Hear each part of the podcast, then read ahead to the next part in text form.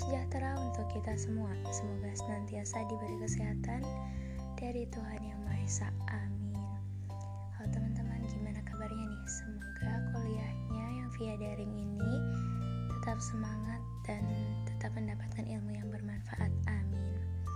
Halo, ketemu lagi dengan saya Nita Raspinia dengan NIM 1903452 dari kelompok 9. Pendidikan Ilmu Pengetahuan Sosial jurusan Pendidikan Kewarganegaraan Universitas Pendidikan Indonesia. Ada yang tahu nggak nih pada podcast kali ini saya mau ngapain? Cara pada podcast kali ini saya akan membahas mengenai pertanyaan yang disampaikan kepada kelompok 9 yang dipilih oleh moderator secara random. Kira-kira pertanyaan siapa yang dipilih oleh moderator? Baiklah kita lihat terlebih dahulu. Pertanyaan yang dipilih adalah pertanyaan dari Jeng dari saudara Ripki. Pertanyaannya yaitu, apakah peradaban yang merubah manusia ataukah manusia yang merubah peradaban? Hmm, Oke, sebelum saya menjawab pertanyaannya, Izinkan saya untuk mengucapkan terima kasih kepada teman-teman semua para pendengar yang telah mendengarkan pemaparan materi yang disampaikan oleh kelompok 9. Terima kasih pula terhadap kritik dan saran yang membangunnya.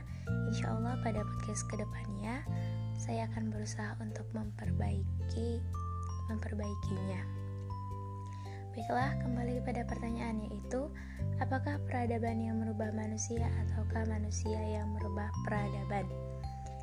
Menurut saya, baik peradaban maupun manusia merupakan dua hal penting yang tidak dapat dipisahkan satu sama lain. Karena dalam buku ilmu sosial dan budaya dasar karya Elis Setiadi, peradaban didefinisikan sebagai perkembangan kebudayaan yang telah mendapat tingkat tertentu yang dicirikan oleh taraf intelektual, keindahan, teknologi, dan spiritual tertentu yang diperoleh manusia pendukungnya. Taraf kebudayaan yang telah mencapai tingkat tertentu tercermin pada pendukungnya yang dikatakan sebagai beradab atau mencapai peradaban yang tinggi.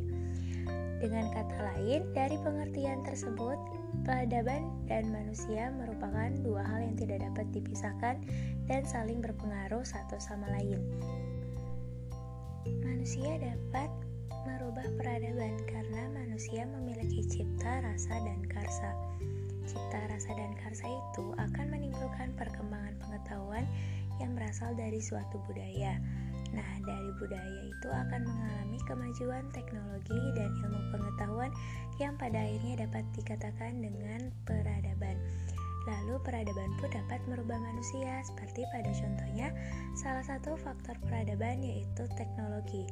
Ketika teknologi suatu bangsa mengalami kemajuan, maka kehidupan manusia pun akan berubah. Misalnya, salah satunya ketika teknologinya maju, maka kehidupan manusia akan dibantu oleh teknologi, dan secara tidak langsung, kebanyakan manusia akan merasa malas, sehingga kehidupan manusia akan mengalami perubahan. Oleh karena itu, baik baik manusia maupun peradaban, keduanya saling mempengaruhi satu sama lain dan saling berkaitan satu sama lain. Ketika manusia tersebut merubah peradaban, maka di kemudian hari peradaban tersebut akan merubah manusia. Mungkin sekian pendapat dari saya. Kurang lebihnya mohon dimaafkan apabila terdapat kesalahan mohon dikoreksi.